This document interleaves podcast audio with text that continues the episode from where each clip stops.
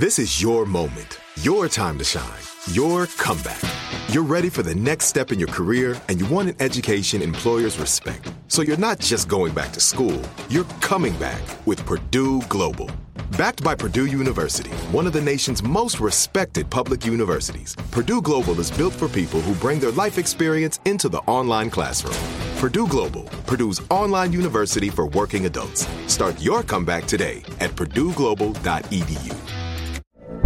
From BBC Radio 4, Britain's biggest paranormal podcast is going on a road trip. I thought in that moment, oh my God, we've summoned something from this board. This is Uncanny USA.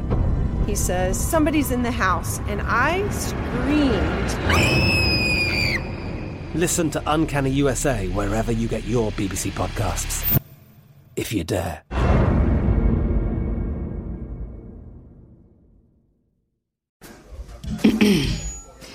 AT&T connects an ode to podcasts. Connect the alarm. Change the podcast you stream. Connect the snooze. 10 more minutes to dream. Connect the shower. Lather up with the news. Sports talk, comedians, or movie reviews. Connect with that three hour philosophy show. Change the drive into work in traffic so slow. Connect the dishes to voices that glow. Thank you to the geniuses of spoken audio. Connect the stories. Change your perspective. Connecting changes everything. AT&T.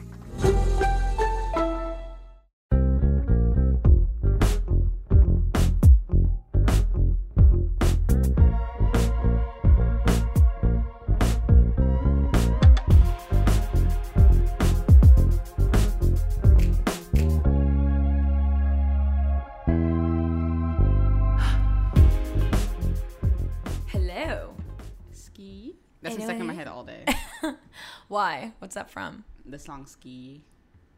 You probably don't know it. No, no, If no. you did know, I'd actually be really confused and shocked. Um, Who sings it? Sexyy Red. Oh, no, right?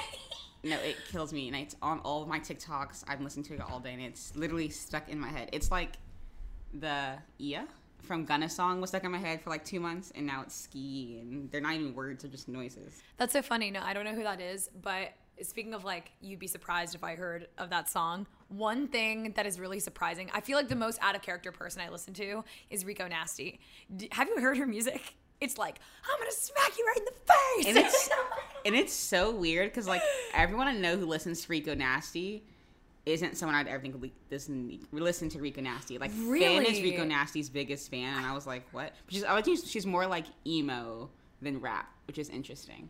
But no, that's definitely. I didn't. I never thought she was a rapper because remember when we saw her perform at NYU? Uh, she gave me this so out. You mean when I got my face stomped on? That's actually a hilarious story. Your luck sometimes makes me because okay, anyway, there's this concert just to give some context to the story. There was this concert that NYU held where Rico Nasty, along with like Roddy Ricch and a bunch of other really popular performers, came up and did their thing. And it was really, really crowded. This is a very popular NYU event. And it was sanctioned too. Like it wasn't like unofficial. It was like NYU, whatever. Um, so me and Sydni and our friend Finn, who is actually on the podcast season one, go check out that episode. Sorry about the quality. Um, we all went together as like a little threesome, and Sydni was getting like abused in this space. Like I don't even know how to explain it. Like so many bad things happen to you. Do you remember it was that girl with the really frizzy hair that was flipping in your face the entire night, which I have a video of. It's really funny. And then Sydni like fell on the ground because people started moshing. I'm like, why are you moshing? This is an NYU event. Oh, I, you know how much I hate mosh pits. A mosh pit once happened at GovBall, and I No, actually let me explain. Let- me explain. murdered. There's a mosh pit. Then there's like two rows of people, a gigantic space, and then Sarah. And she was like, "They're actually jumping on me. I need to leave." I was like, "Girl, they are literally." It gave so me an, a real life panic attack too, which is funny because I was like, this is not panic attack worthy. No, because part of me was like, I didn't know how to situation because like if Sarah was like in the actual mosh pit, I could like take her out of it. But it was happening like at a distance from us, and I was like, I don't know what to do with the situation. But I do think that moshing explains the decline of men. Mm-hmm. Um, no offense to men. I not the decline of men. Mm, Yeah. I think if you mosh pit, you're dumb. Sorry, like Yeah. I don't understand No, actually, the decline of men. Because if you really think about it, and we say this every episode, but like there was a time men used to hunt and gather and build houses from wood, and they would like and be mature. philosophers and think about the existence of life. Mathematicians. Like they used to like find math numbers. Like they used to like invent like E equals MC squared and like all that goodness. They used to discover gravity. Like they were throwing apples and stuff. Like they were doing the thing back then. They were philosophizing. Now they pay. They pay money. They pay like four hundred dollars to go stand outside in the parking lot while some guy screams on stage like immobile words, muttering words, and then they bang their heads together. Like they know. Like I don't think you've ever seen a mosh pit. Let me explain it to you. They all get in a circle. Some random little little whoever on the stage is like mosh pit. And then all the guys, I don't know what turns on in their heads. It's like their eyes change colors. It's true. You know how like when a shark comes to attack you, apparently their eyes turn black. It's like that. Yes. And then they all rip their shirts off. like don't know what's don't know what that part's about. Literally, "Rah." then they just start hitting each other and they start like bashing each other's heads and then that's how they enjoy the song, I guess. The thing is you can't even hear the song because you're getting your head smashed. Then someone's head starts bleeding and everyone's like, Oh my god, stop. Or they break their arm, then they start doing it again. And yeah, that happened at this concert and I got really bad concussion. But whatever. I mean, she fell so hard. I mean, I've never seen somebody drop that hard in my life. So it was And like dominoes. Like yeah. people fell on top of me, and I was the last one to fall because I'm five foot one, and so yeah. Yeah, and then you were all not only were you the last one to fall, but since you were the last one to fall, the most people were on you because everybody fell like back or forward. So everyone like you had a lot of people on your back, your legs, your feet. So this girl could not get up. So one of our friends had to actually yank Sydni up by her hair. It was the funniest thing I've ever seen because that just goes to show how small and light Sydni is. It's just like she just goes boop like Not call me small. It's like you know that TikTok sounds like that. My head hit the wall. Boom. Yeah. It was like that, but it was the floor a concert venue, and it was nasty. so gross. I don't know how you didn't get like rabies or something from that. Mm. That's so nasty. that's like in I was talking about this with someone. I don't know why this came up in conversation recently, where everyone was talking about how like bad lice was when they were in like middle school. How like it was like a pandemic.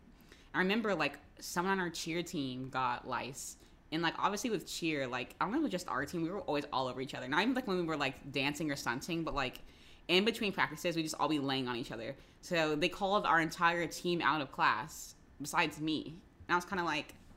What's going on? And so I'm like texting everyone. I'm like, why is everyone in the office besides me? Because like my entire friend group wasn't here. And they're like, are we getting checked for lice? And I was like, damn, they didn't even call my name. And I was like, period, because my hair is of course ripped So I'm so glad that I will never have to deal with that. Lice being racist kind of works in my favor, Yeah. and I'm okay with that. I didn't know that lice only liked white people because I got lice freshman year of college. Do you know how embarrassing that is to get lice your freshman year of college? Chance got chickenpox in college from a hot tub. Sorry, Chance. That's so funny. No, I don't know why. Like, I don't know what crackhead energy that I had. Where, like, where did I get it from? I don't understand. I mean, I was sleeping with some freaky people at the time, so not freaky like kinky freaky, but freaky like, oh, I probably shouldn't have done that freaky. So that's probably where that came from. my thing is kind of like if my kids have lice, you need to find somewhere to go because I'm not picking that stuff out. That's nasty. I know. As a parent, think about everything you have to do. You have to like rub mayonnaise in their hair or something. I don't even know how you do that. I just used a shampoo and it came out. You but, like, use like a little comb, you like comb all of them out. no, No, no. we find you a, a staycation somewhere and they're gonna do it for me because I'm not. I'm not doing that. I don't know what it is about concerts and stuff, but my I love concerts. I love live music, but my anxiety is peak at all times because something always bad happens. Like I went to this Mount Joy concert in Central Park and the concert started at 7 p.m. These people are awesome. They were not late. They were there up on the stage singing at 7 p.m. And this group of guys are in front of me. And one of this one of the guys takes a hit of a joint. No moshing is going on here, by the way. But this say, guy in front of me, moshing Mountain no, no, Joy? no, this guy in front of me takes a hit of a joint. He's with like five of his guy friends, and he drops immediately drops to the ground. And then his friends pick him up and just let him stand there again. And Zach taps my boyfriend taps him on the shoulder and goes, "Hi, um, he needs to like go to the medical tent. He does not look good. I mean, he just turned. You know how." Books say like, oh, he t- turned a nasty shade of green and then threw up everywhere. Yeah, that's the shade of green he was. Like he looked like his eyes rolling in the back of his head. He was like stumbling, and they were like, "No, what are you talking about? He's fine." And then he falls again, and Zach is like, "Actually, get him out of here." This is how bad he was. Two people had to get his arms, and two people had it. So four people in total had to carry him out of the middle of the concert venue to the medical tent. That's my thing about men. I'm like, no, he is not okay. Why? Like, if that ever happened to you, I would like. If you experience maybe a quarter of those symptoms, I would start crying and go get like a security guard. Like that's so. I don't even know what it is about men where they're like, oh, you like he's fine. He can sit here and like, what are you? Oh, I was so mad. That that happened at I went to the Drake concert last week, mm-hmm. And this guy I was like on the floor, so it's like general admission, and this guy like passes out on the ground, and no one does anything. And finally, people like are like waving their flashlights trying to get like medical attention to him. The guy gets up, they escort him out. I am not kidding you. Five minutes later, he comes back with a beer. I was like, "Hello, your face was just to be on the ground like five minutes ago." But I think, and this inspired me from the Drake concert. There needs to be like a concert etiquette class that you're supposed to take. Because number one, at the Drake concert, so many things were happening. First, there was a group of guys in front of me who like literally shoved me to the ground to get in front of me, and I was like, "You are a 35 year old man, and it's Drake. This is for the girls. Back up, everyone." Two, he wasn't even looking at Drake. He was turning around to his friends, singing every single word, and I was like, "Are you here? You just play that in your car if that's what you're gonna do." And ill, at one moment, he turns to his friend and goes, "I'm so hard right now." And I was like, "I never needed to know that information. Thank you." He did not say that. part was like, even if you did feel that, why are you telling everybody your business? And then these two girls who are definitely like groupies because they're dressed in like they have like the same thing on as like all the other girls in Drake's section. These women are from the Amazonian Amazon, Were they like seven feet tall? like seven foot nine hundred million inches tall, and they have heels on, and they're standing right in front of me. Part of me looks at her, I was like, girl. And she also has her phone on FaceTime for the concert, like showing them the concert. And then she would like hang up, put her camera on, turn it to herself, and have herself singing like the words. And I was like, number one, your flashlight is blinding me. Number two, you are 900 feet tall. Please go to the back. Why are you? You can see from 15 miles away. I cannot see, and I'm two rows behind. You know.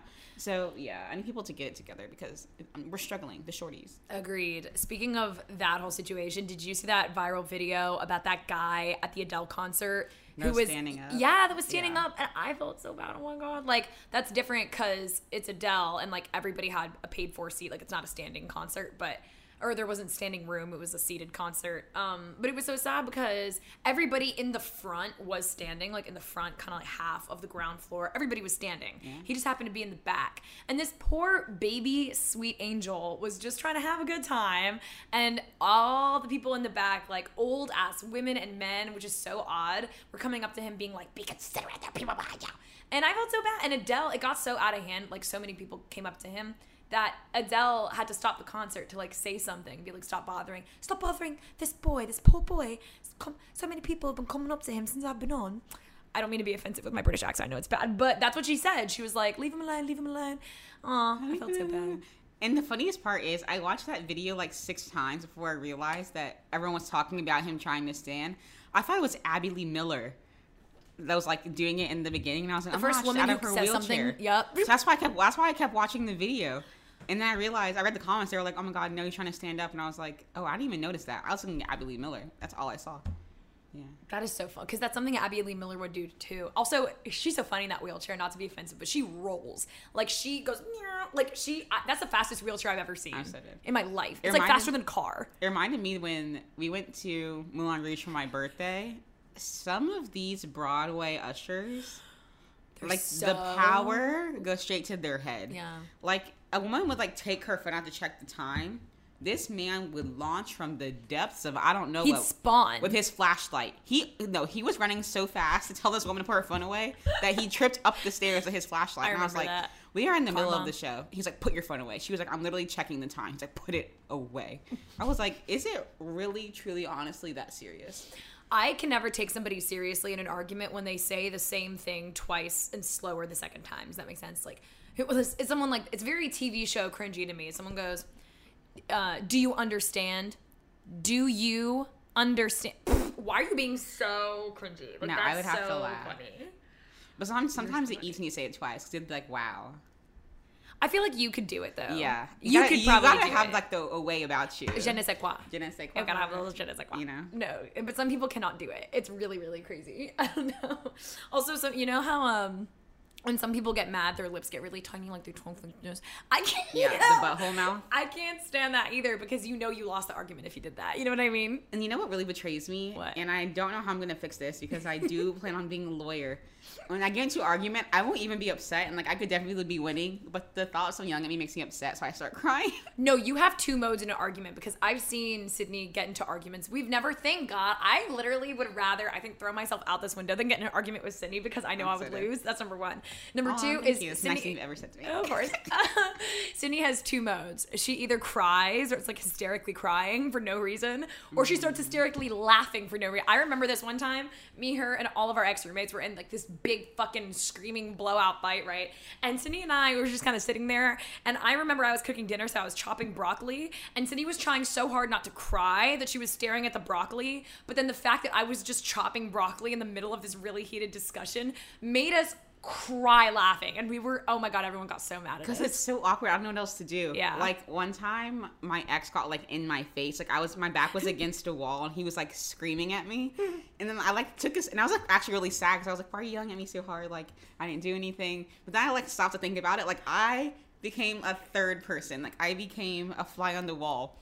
I just looked at his face, and then he was like spitting, and his face was really red. And I just started laughing so hard. did he get really mad he got so mad. He was like, "Stop laughing right now!" And I was like, "It's not even funny. Like, I don't even know like what I'm laughing about, but I can't stop." And he started crying. So, well, well you, i think it did its job Well, he's on vacation with his girlfriend now, so everything worked out for him. Every time I open Facebook, it's just my exes, and I'm like, oh, "Okay." oh my god that is so funny Uh, that's so funny you still have facebook because why do you go on facebook I own okay when I open Facebook, it's like my cousins doing weird things I don't want to see, Mm-hmm. or like my mom will do like one of those like meme things where it's like, "Put your face here to like see what you're gonna do." your mom is chronically on facebook My mom is chronically on Facebook. Um, we like, love you tammy I'll be like walking on the street, she'll be on live. I'm like, girl, what are you living right now? Um, but yeah, she loves her Facebook. I only go on Facebook to stalk people from my past. But it's so hard because like I usually date older men, so like it's so easy to stalk them on Facebook. because they still po- who they still they post everything that you could ever want about their lives. Like I'll be like, I wonder what this person's up to. Open Facebook. They're dating this person. They're here at this time at this date doing this thing with this person. Got my answer. but with people I'm seeing now, because they're like young and like mysterious and whatever. Yeah. I gotta like do a couple extra steps, and you know, it's taxing on my heart, my soul, my brain, and my time. Mm-hmm. Um, It's so funny because I know that you obviously no one wants to do those extra steps, but you're so good at it. Like I remember, oh my god, this one time we were I don't know what was happening, but we saw this guy and I was like, he looks so familiar. Sydni took out her I don't know what you did, but you took out your phone. Did a little, duh, duh, duh, and then in four seconds, you knew his name, social security number, his house. I was like, "What in the world?" I will say it's a little bit scary, Yeah. and it's because I was chronically online as a child. Um, Tumblr. But the thing is, is that do you know how upsetting it is when I do know information about someone? Like I know where they went to school, I know their name, and I can't find them. Like you have no trace of yourself on the internet. I have like a boring name like John Smith, and I'm like, okay, well, I'm gonna hit a rock and find eight people that name. the thing is, like, I'm so chronically online, and no one in the world, no one in this entire universe of eight billion people has my name spelled my way. That you don't have to know anything about me. You could know just my first name, or just my last name, or just my school, and find everything in the world about me. Like, I know um, people do like background checks for work, so I'll be like, oh my god, I'm gonna Google me and see what I find. It's my Wattpad. It's my story from my short stories from middle school. It's like Harry Styles. It's my VSCO. Took my shirt off. My bikini pictures. Like I was like, oh my god. Okay, well. Luckily, it's nothing bad. It's just embarrassing. No, I I do think though that you know law firms in particular, and just like you know doctor firm, just like I feel like big corporations in general know by now that like we're gonna post bikini pictures on Instagram, and that's not a factor in anything anymore. Do you know what I mean? Um, or just like anything of the sort. But I get it. It's like yeah, that is. I would. I know. I looked my name up. And it is a dog trainer who is famous apparently, but she has my exact Yeah, same name, same does. spelling. I'm Katya Adler, host of The Global Story. Over the last 25 years, I've covered conflicts in the Middle East, political and economic crises in Europe, drug cartels in Mexico. Now I'm covering the stories behind the news all over the world in conversation with those who break it. Join me Monday to Friday to find out what's happening, why, and what it all means. Follow the global story from the BBC wherever you listen to podcasts. This is it. Your moment. This is your time to make your comeback with Purdue Global. When you come back with a Purdue Global degree, you create opportunity for yourself, your family, and your future. It's a degree you can be proud of, a degree that employers will trust and respect. Purdue Global offers working adults like you over 175 flexible degree programs to meet your specific career goals. These include associate, bachelor's, master's, and doctoral degrees and certificates. Purdue Global degree programs range from nursing to business to communication and more. Whatever your interest, we have the degree that will move you forward.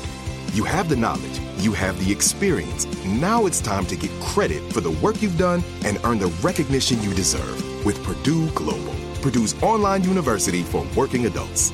You know you're worth it. We do too. So don't wait another second to get the degree that will take your career to the next level. Start your comeback today at purdueglobal.edu. Nobody wants to outlive their money, but it happens, especially for women. That's why Gainbridge offers the Parity Flex annuity. It's designed for women's unique retirement needs with flexible withdrawals to help cover unexpected expenses, plus a guaranteed lifetime income benefit that keeps paying you even if your account balance is zero. In other words, it's like getting a paycheck for life. We'll say that again a paycheck for life. Guaranteed. Sounds too good to be true? It's not. It's the Parity Flex annuity, and it's one more example of their commitment to creating a better financial future for women. One where they feel empowered, not excluded, and ready to take on whatever their next chapter holds. Gainbridge believes financial flexibility and security are things we all could use more of. At retirement income you can't outlive is the ultimate flex. Who's with us? Start saving now at Gainbridge.io. Please visit Gainbridge.io slash ParityFlex for current rates, for product disclosures and disclaimers, and other important information.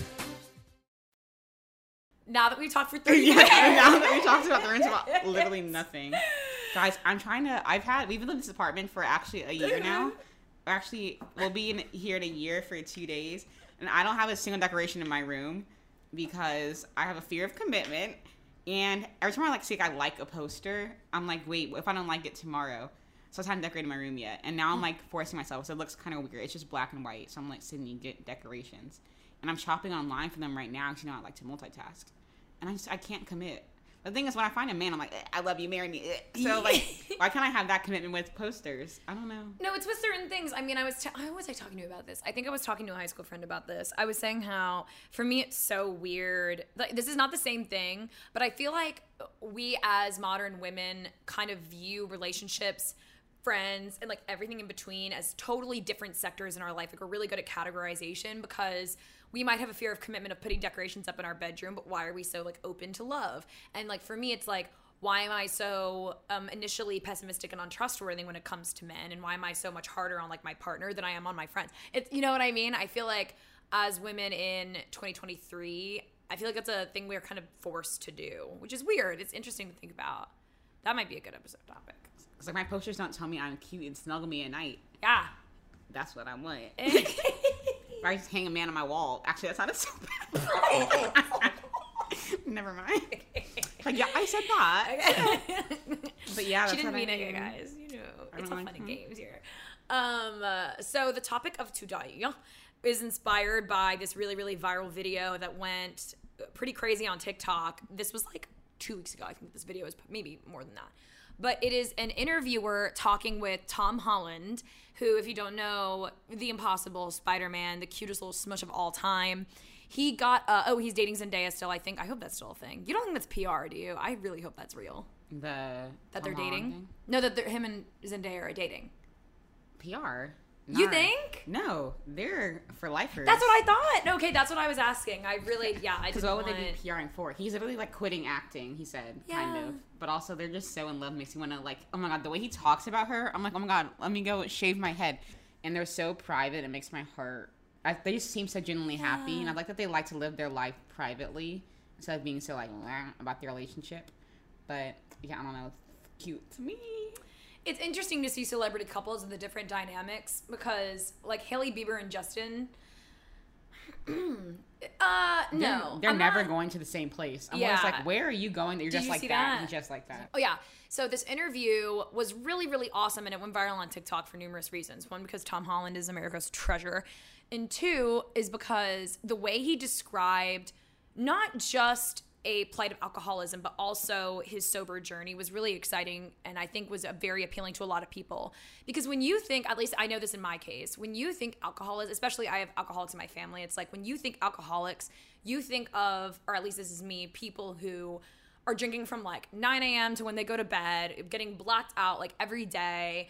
Um, every single time they drink, they have a very serious consequence to their actions, such as DUIs, injuries, et cetera, et cetera. When in reality, alcoholism is way more common than that. And I think it affects people in different ways. And every person's alcoholism or sober journey is completely, completely different. Like just because that's Tom's alcoholic journey doesn't mean that that's somebody else, or whatever. And it's really interesting because he provided a whole new perspective. And I took a class on drugs and alcohol in college. And this was even different from anything like that because obviously the course was very fact based, objective, but he was talking very subjectively about his own personal experience. Essentially, if you haven't seen the video, which I'm sure that you have, he was saying how it's not like he was one of those stereotypical, very heavy drinkers that I had just mentioned it was for him he had just come back from a long very booze heavy vacation and was like okay i'm gonna do a sober month because like i drank a lot on this vacation and no other reason. He did a sober month and then he realized uh, upon that month's completion not only was he just really looking forward to the time when he could drink again which he was like mm, maybe i shouldn't be doing that but he was also he he was also noticing how center and focused his life was on alcohol. He was really missing like the whole social drinking. He was missing like oh you know i had a really stressful day let me have like a drink he was missing a lot of that and that longing and desire was very central in that month so he was he made the um active decision to be or proactive decision to be completely sober for the rest of his life which i think is extremely admirable and from that interview, Sydni and I were talking about it. We love to talk about sober curiosity and just Sydni and I always strive to be healthier in our drinking habits, you know, ourselves. So we wanted to do an episode on sober or like being sober and sober curiosity because you know we've been talking. This is a very like relationship centered podcast also, and we are more than men. We are more than that. Not that we've gotten any negative feedback, but we thought that this would be a really interesting like um, topic to talk about just because it affects so many people, especially Sydni and I just coming out of college. Um, it affects a lot of people we're friends with. It affects us. It affects our family and everybody we know. So we thought this could be a really relatable um, thing to talk about.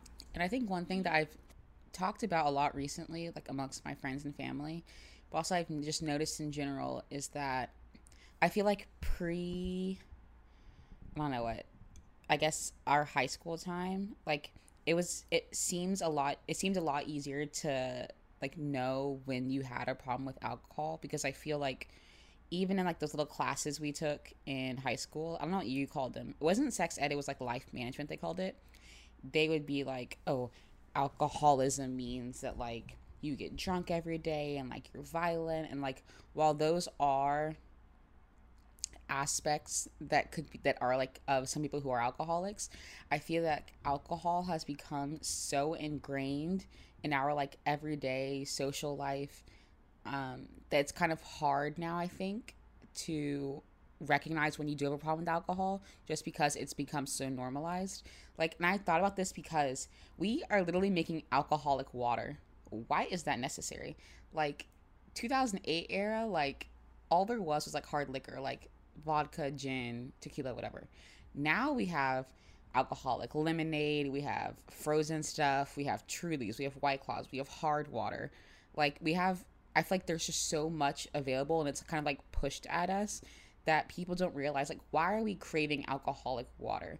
But also i just feel like even in especially in new york like the culture of like happy hour and um like ladies drink free until nine like it's just so encouraged that i feel like drinking has become like a normalized part of our routine.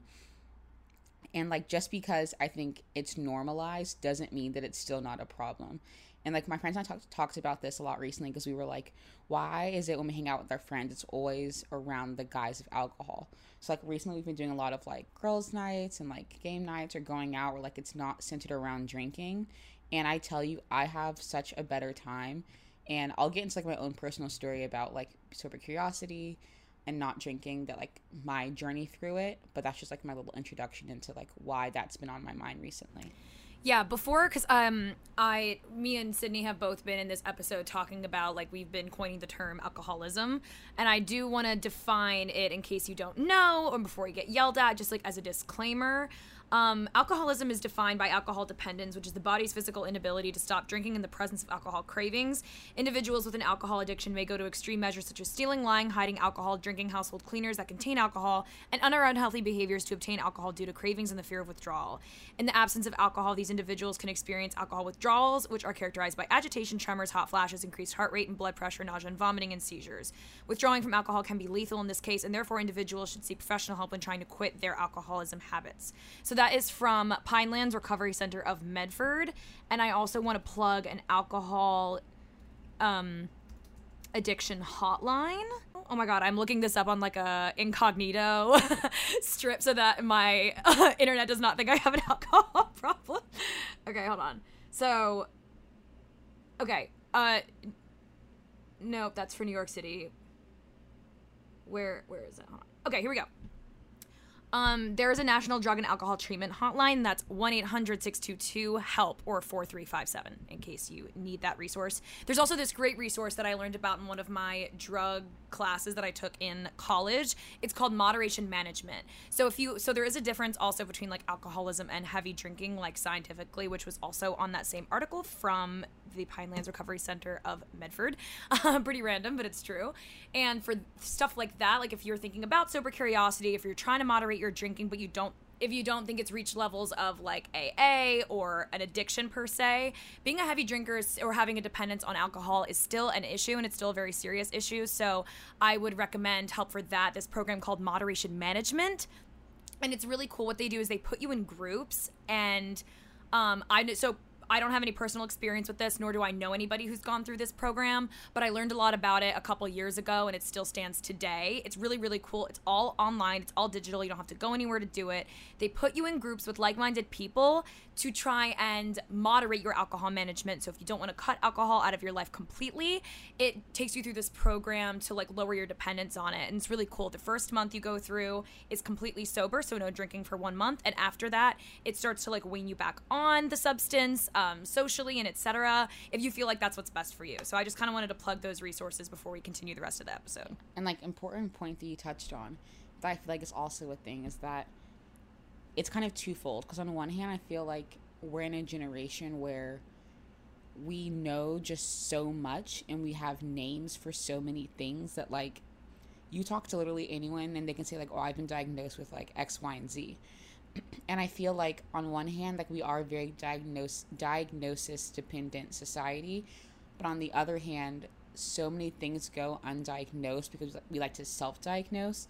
And i think that like sarah said like alcoholism does have like its own definition but like from my own personal view because i'm not a doctor or a scientist or a therapist or a psychologist or a psychiatrist i my degree is in Sydni winter knowledge of knowledge. And that is all the degree she needs, by the way, ladies and that's all my gentlemen. At this university we got we got knowledge. Um is that i think that like alcoholism or alcohol dependency really is a scale and like on one end of that is sober on the other end is alcoholism. But like a very big part in the middle that i think a lot of our generation falls into which i think is still a problem like just from my point of view and like how i experience everyday life is like heavy drinking. And i feel like people might still think that means like oh i gotta like crush a six i was gonna say eight pack six pack of beer like just for the fun of it. But like i think it manifests itself in so many ways. And like i think that dependency on alcohol can be a social thing it can be an anxiety thing it can be a depression thing without necessarily being alcoholism like i think a lot of people and i think this is like the best example i can think of for it is like let's say you go through a breakup or you had a stress day at work and like your first thought is i need a drink like that's not in itself a problem. But I think when it becomes a pattern of relying on substances, whether that's drugs, alcohol, vaping, smoking, like whatever, if that's like becoming the first stop to quote unquote solving issues rather than facing them or thinking through them or finding like healthier ways to cope, for me, like that's the beginning or like center place of like alcohol problems. And I think that for me, I've never been a heavy drinker. I have my mom's alcohol level Tolerance? of dependency, like tolerance. Yeah, I have my mom's alcohol tolerance. Where like I have one drink and I'm like, oh, woo the room is spinning. so, and like I didn't drink in high school, so I think that I was introduced to alcohol a lot later in college, and because of that, like I never really got into heavy drinking. So like drinking for me and my heaviest was like maybe three or four drinks when I would go out with my friends, but like I would never really drink throughout the week unless it was like a glass of wine at dinner or like wine with friends. But like I never drink alone or like I would never like hammer 12 shots in a night. Like that just was never my personality. But at the same time, I realized that earlier this year or like the end of last year, that like every single time I would hang out with my friends, drinking was involved and like maybe it was like two times a week or like Friday, Saturday, Thursday, Friday, Saturday. And like while that might be normal drinking for some people, for me, I just didn't like the way it made me feel. Like I would only have two drinks and like maybe one shot when I would go out, but like I would still like wake up feeling gross about myself and like just like having a headache or like feeling nauseous or I felt like my body comp started to change because of how much alcohol was like introduced into like my everyday life just because like I don't know what it is about law school. Is that law school is like a very alcohol heavy like atmosphere to be in because we have happy hours every night with firms. We have happy hours for school. We have um, an open bar at every single event and those events are daily. So i feel like if i wasn't drinking people would ask me why or like i couldn't just have a coke because i didn't feel like having wine every single night. I just don't enjoy doing that. So for me, that was like my first step into like sober curiosity. And for about four or five months earlier this year, I just stopped drinking. Not because I felt like I needed to, or because I had to, or because I had a problem, just because I hated how much it had become like a part of everyday life, or like it was an expectant expectation um, that like I had to be drinking as out with my friends, or had to be drinking at all these events. So I just stopped drinking. And when I tell you, I one lost a lot of weight, which like wasn't the intention, but was just like a side effect of it. But two, I just felt so much better about myself, and I felt like my mental health was better, my coping abilities were better. I just felt healthier, and the way that I, I didn't intend to be like sober or anything. I just didn't have an interest in drinking. And like now when I go out, I might maybe have one or two drinks. But most of the time I literally just order a Coke at the bar and I have such a better night knowing that like I'm in control of my thoughts. I'm not wasting like a hundred dollars a night on alcohol and I'm still able to like have a good time, go out with my friends, wake up the next morning at eight and go about my day. So like for me it was never necessarily like an issue of like, oh I have a drinking problem. I just think that self recognition is a hard thing to do, but for me, it was like I just don't want to have alcohol be like such a big part of my life, so I'm gonna step away. And it was easy to do, easier than I thought it would be, and like making adjustments now that I'm like still going out and being social has been like fine. There's been no problem with it, but I think it's just interesting how much it's become like a daily part of conversation on TikTok and social media about like drinking and how ingrained it is in our like everyday society. That's awesome. I love hearing your story. And I really love two points that you brought up. One, because I just love it. And two, because it segues into my personal story um, or my personal journey with alcohol. The first is when you were like, I wasn't, I didn't feel like I was a heavy drinker. I didn't feel like I had an alcohol dependency and I was still sober curious. And I really do want to make that disclaimer because if you clicked on this episode or if you are thinking about being sober curious, that doesn't necessarily mean you have a drinking problem. That just means you're engaging in healthy habits for yourself. And just like, in general you're trying to like make an active healthy choice. And i think like you can still be healthy and drink alcohol but i just kind of wanted to let you know that if you are thinking about being sober curious or thinking about doing a sober month or thinking about doing a sober week or looking to cut down your drinking habits in general that doesn't mean you have an issue. And Sydni and i are in the same boat because look at Sydni for example. She was never a heavy drinker and still decided she wanted to be healthier or minimize her drinking practices. So i think that's a perfect example. And the second is that I love how you said I we talked we touched on this at the beginning of the episode, but when you mentioned that it, becomes a gateway or an issue when you start leaning on alcohol as a crutch whenever you're upset or you go through a breakup or you have a bad day. I loved that point because this kind of leads into my story. Something very traumatic happened to me my freshman year of college. And I drank in high school only my senior year, and I drank on and off freshman year of um, college as well. But something extremely traumatic happened my second semester that caused me to go to parties more, go out more, go to bars more. Like I'm talking every day of the week, like go out and heavily drink. And I was leaning on alcohol as a crush, a crutch, among with other things like nicotine and marijuana and stuff like that. Um, for me, I quit smoking marijuana and nicotine cold turkey because that to me was like very it was very obvious and apparent and situational why I was doing those two things. Alcohol has always been like a little more of a player in my life and something that I thought I can manage a little healthier. Um, so I do want to disclaim that I didn't like get help or I didn't have a therapist at the time to kind of talk through my what I thought was like leaning on alcohol a little too much. But here's what I did. Here are some um, habits that I kind of engaged in. And again, I'm not a doctor, like Sydni said. Like, I don't, whatever, I don't have a degree in this stuff. But here's stuff that I did that I thought really moderated my drinking. First is I would set myself active goals. Like I would be and again it's like same thing like I said earlier, it's just like just because you do this, you don't have to be like me. It doesn't have to be because like something happened to you or you feel like you're drinking too much. Anybody can do this and I highly encourage you to do it no matter what your drinking habits are. So one is setting a goal. I would always set myself active goals like, okay, I'm, I'm going to go out this weekend and only have one drink. I'm going to go out to dinner and only have one glass of wine. And that really helped me. Two was that I actually looked into, and I know you have, like a lot of people have to do this for college, like Sydni and I have to do it. And I know this stuff's really boring, but it was actually really helpful to see like exactly the scientific measure. You know that alcohol thing we had to go through when we started NYU? Or is like healthy drinking yeah, practices. Yeah, literally. And I know it can be boring sometimes, but it was actually really interesting. And it looking this up and doing research my freshman year kind of reminded me of this.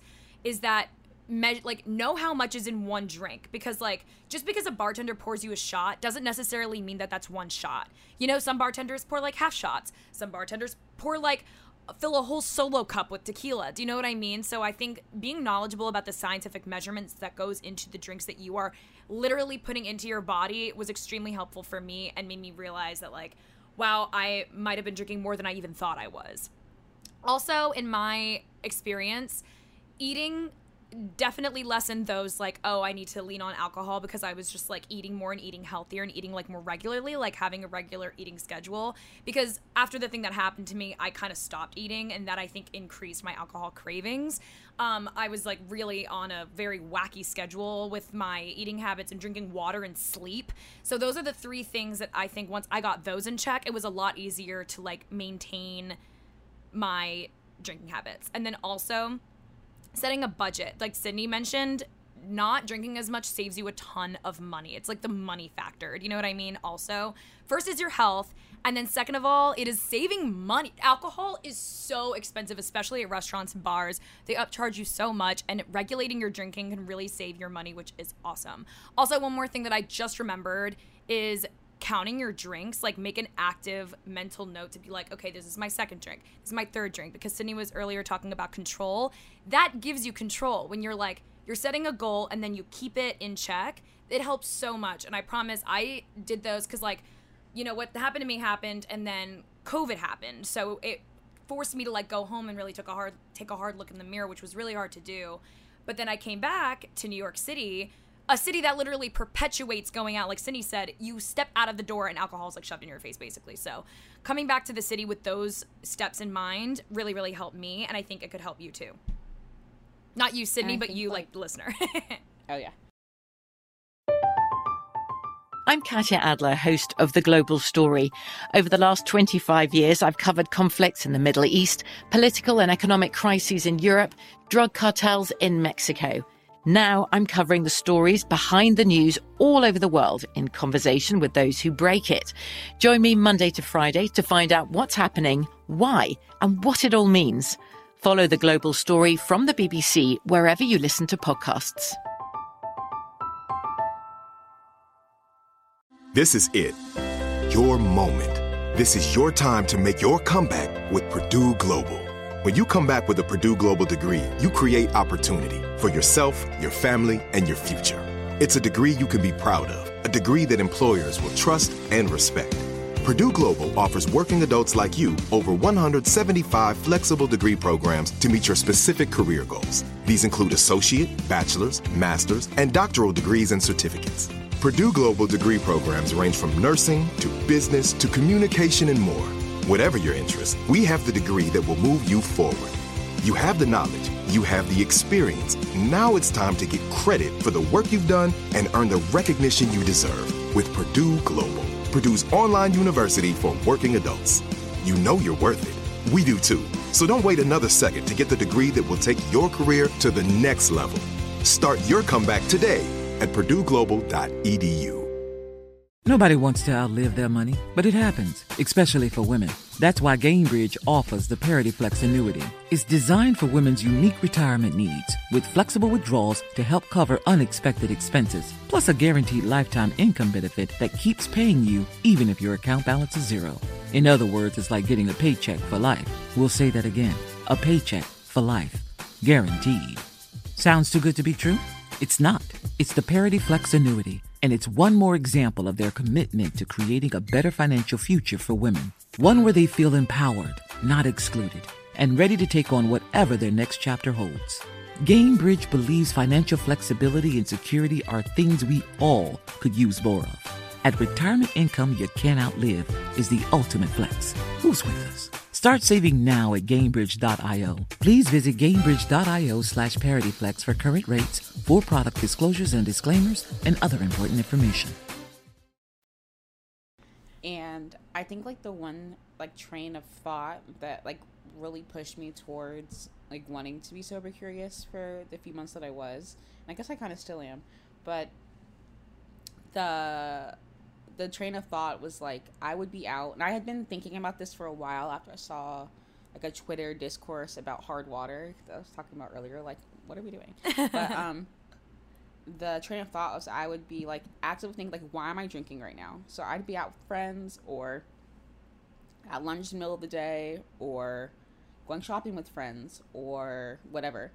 And like, let's say I got like a glass of wine or I got like an Aperol spritz, whatever. I would like very much genuinely think to myself, why am I drinking?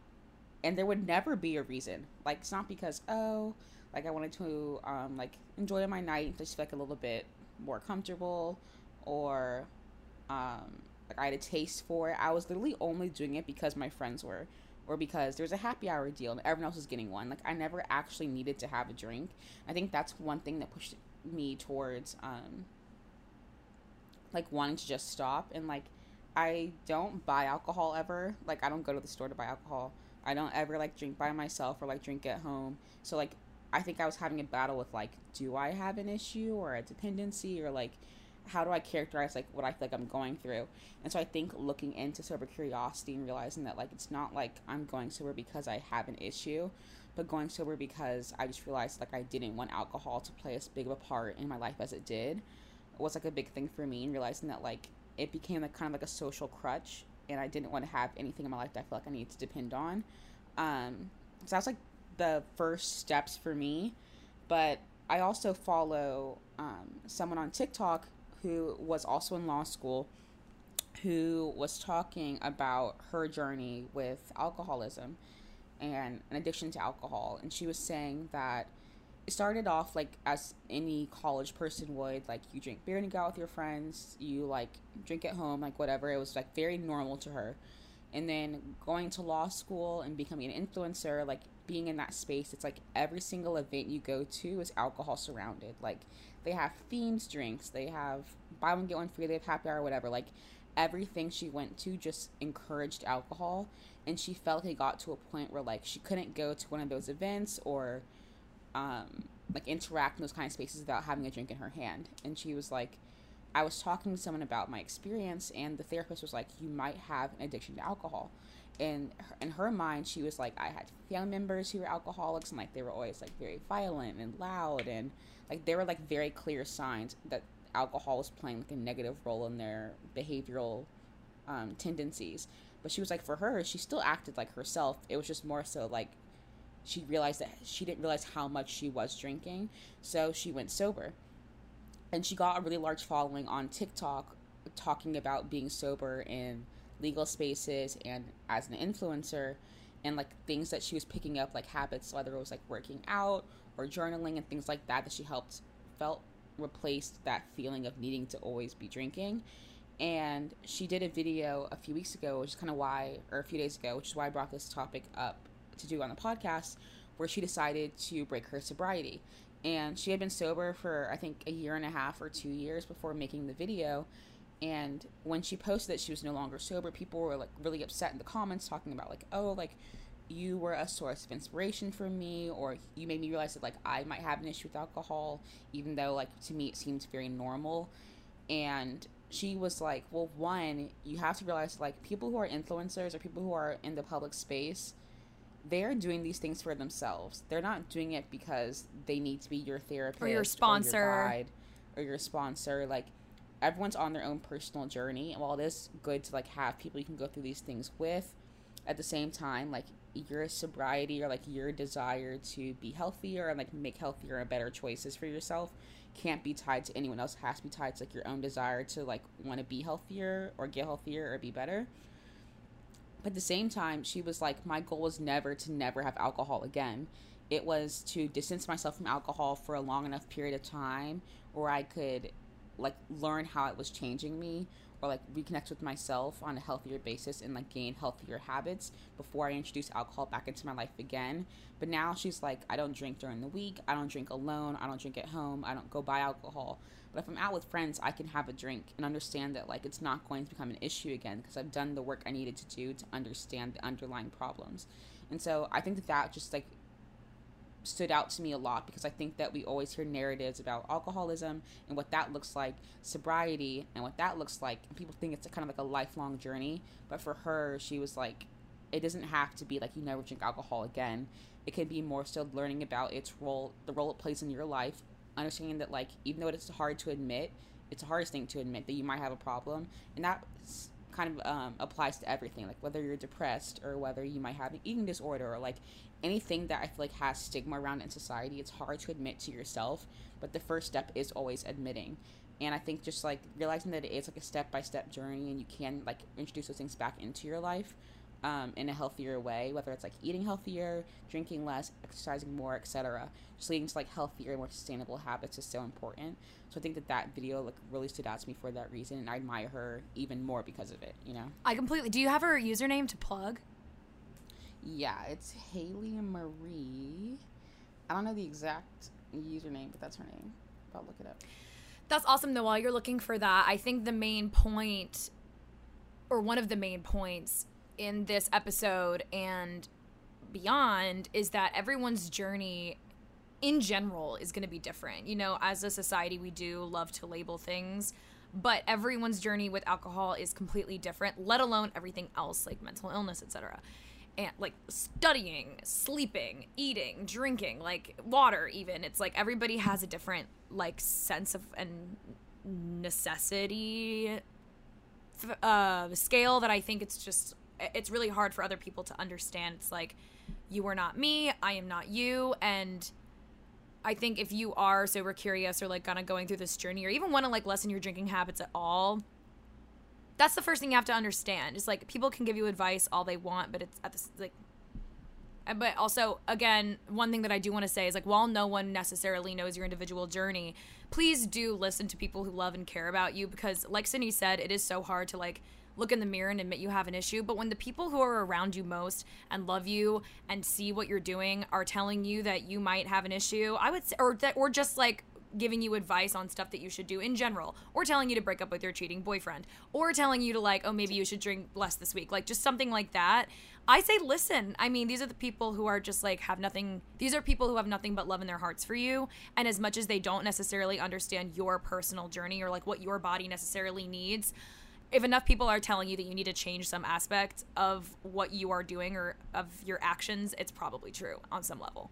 I think like it, it's always hard to have these conversations, and like I think think about this: if your friends are overcoming what's obviously something that's very awkward to bring up, because obviously you don't want to like it even if it is whether it's about a boyfriend or the way another friend's treating them or alcohol or food like relationship with food whatever it is it's always hard to have those conversations to be like hey like i recognize that this could potentially be an issue from the outside. I just want to like let you know that i see that it could be an issue and like i want to be here to help you etc like whatever it is. That those conversations are so hard to have both to hear and to give.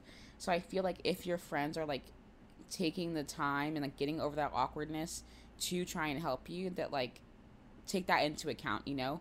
Obviously i think our first like instinct is to be defensive because like we said like admitting you have a problem is always the hardest part or even recognizing that you have one.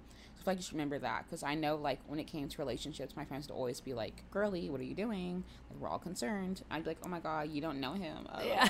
i think like being on the other side of things like I thank them so much for doing so. And like, I had a really unhealthy problem with food at the beginning of this year where like I was drastically losing weight in a very unhealthy way.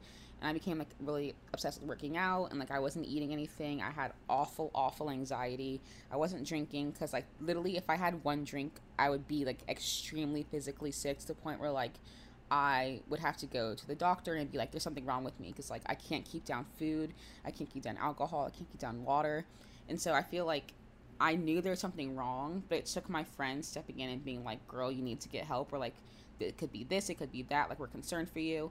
Because, like, I think I saw myself every day, so I didn't realize how much weight I had been losing or, like, how it had been affecting, like, my behavior and, like, my socialness, um, my anxiety. But I think having friends who, like, cared enough or were observant enough to, like, pull me aside and be like, we're really concerned for you.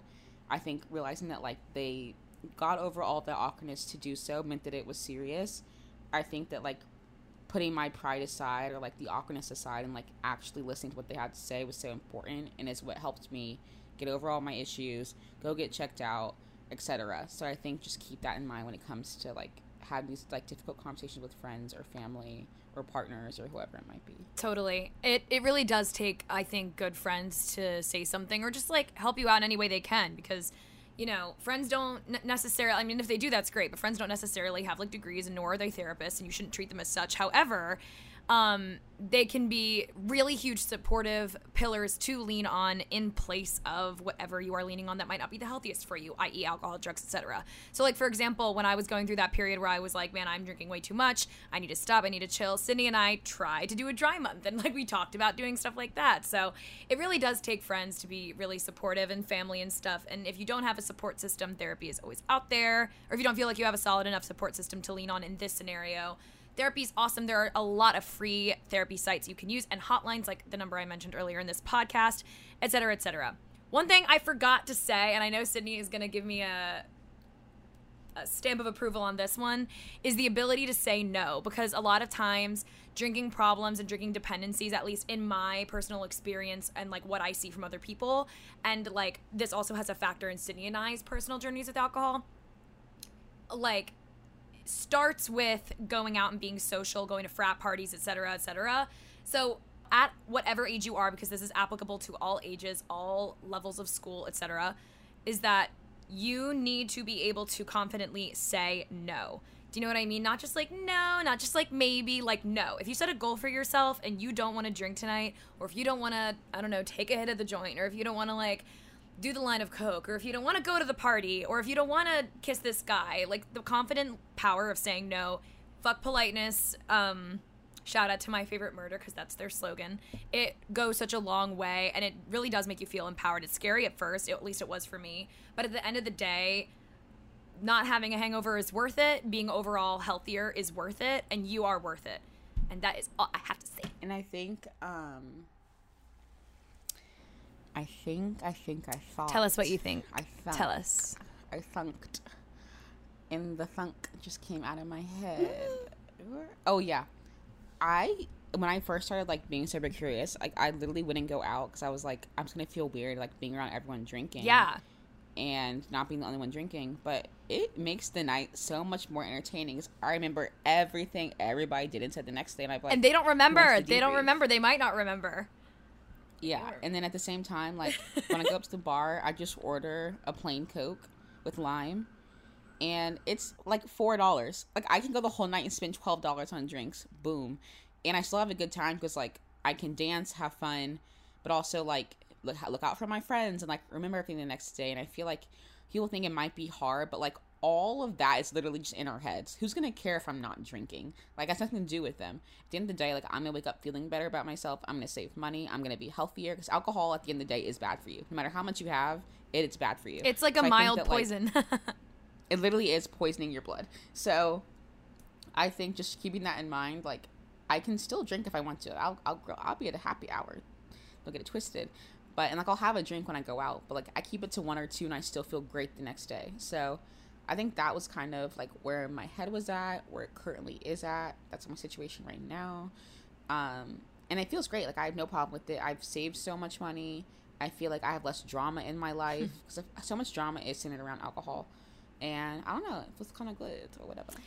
And I want to kind of end on a positive note where I want to list some long term benefits of moderating your alcohol use. Because again, Sydni and I aren't here telling you have to go sober. Neither of us are sober. And I'm not sober curious, and I never have been. Um, Sydni was for a short period of time, but you know, we try, we're, we're always constant. And like, again, Sydni and I are not perfect. We are constantly trying to figure out ways to moderate our drinking, to moderate like on any unhealthy behaviors, because we all have unhealthy behaviors. We're human.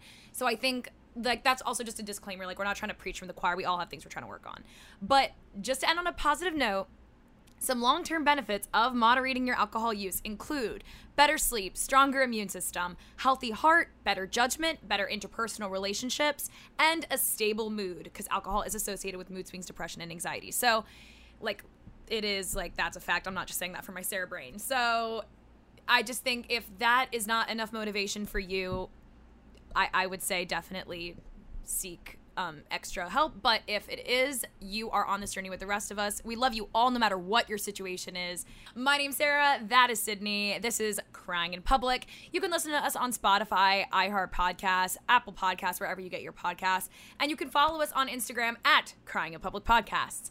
Goodbye. I'm Katya Adler, host of The Global Story. Over the last 25 years, I've covered conflicts in the Middle East, political and economic crises in Europe, drug cartels in Mexico. Now I'm covering the stories behind the news all over the world in conversation with those who break it. Join me Monday to Friday to find out what's happening, why, and what it all means. Follow The Global Story from the BBC wherever you listen to podcasts. Are you still searching for your perfect place to call home? Well, now is the time to buy at Fischer Homes. If you're looking to move in before the end of 2024, May could be your last opportunity to start building your dream home and close before the year's end. If you're hoping to move in even sooner, Fischer Homes also has homes that are move in ready and waiting for you, where you can start enjoying the benefits of homeownership even faster. Schedule your personal tour with a new home advisor today at FischerHomes.com and make this spring the season you find your perfect home sweet home. If a new house is on your wish list in the next five years, grow your savings faster and experience your dreams with an Ohio Homebuyer Plus account from Kemba Financial Credit Union. A savings account specifically designed to save for a new home where you can earn 7% APY, a $500 matching bonus, and a $1,500 mortgage closing cost credit. Learn more at Kemba.org. Offer expires March 31st, 2025. APY equals annual percentage yield. Restrictions apply. NMLS 292230. Equal housing lender. Federally insured by NCUA.